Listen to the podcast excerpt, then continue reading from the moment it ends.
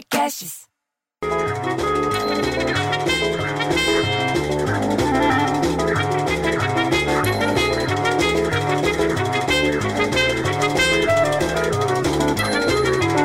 Porra, bicho, amanhã já é carnaval.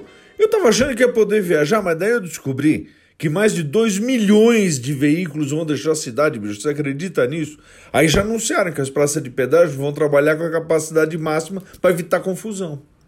O seu Túlio, que já tá com a caminhonete vermelha cheia, tá até com um colchão na caçamba, diz que vai pegar Ayrton Senna e a Cavalho Pinto junto com mais de 1 milhão e 200 mil pessoas, gente. Olha isso, porra, bicho, imagina a quantidade de cafezinho de posto para toda essa gente.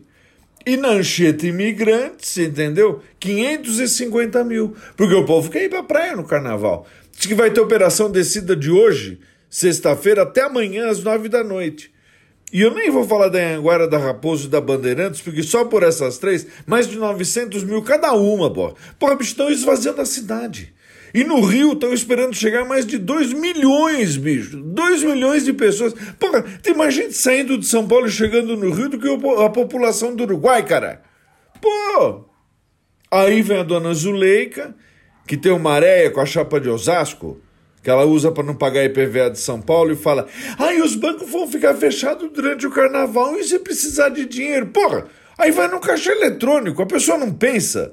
Porra, bicho, prefiro um filho viado que um filho Zuleika.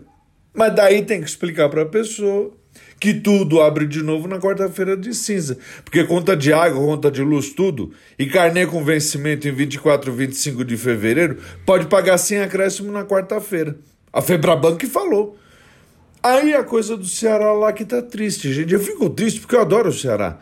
Mas você viu que no meio do motim dos PM teve 29 homicídios, bicho, em 24 horas. Porra, bicho, isso é muito triste.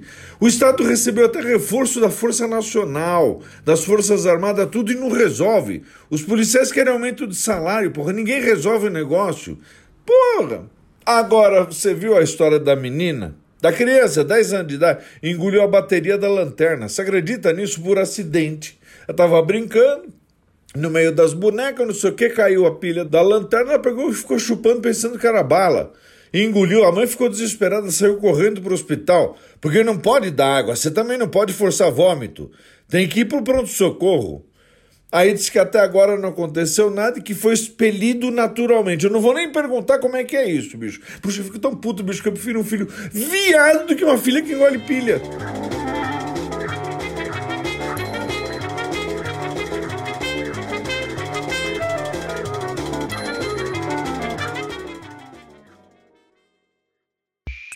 Esse podcast foi editado por Rafael Sales e Júlia Fávero.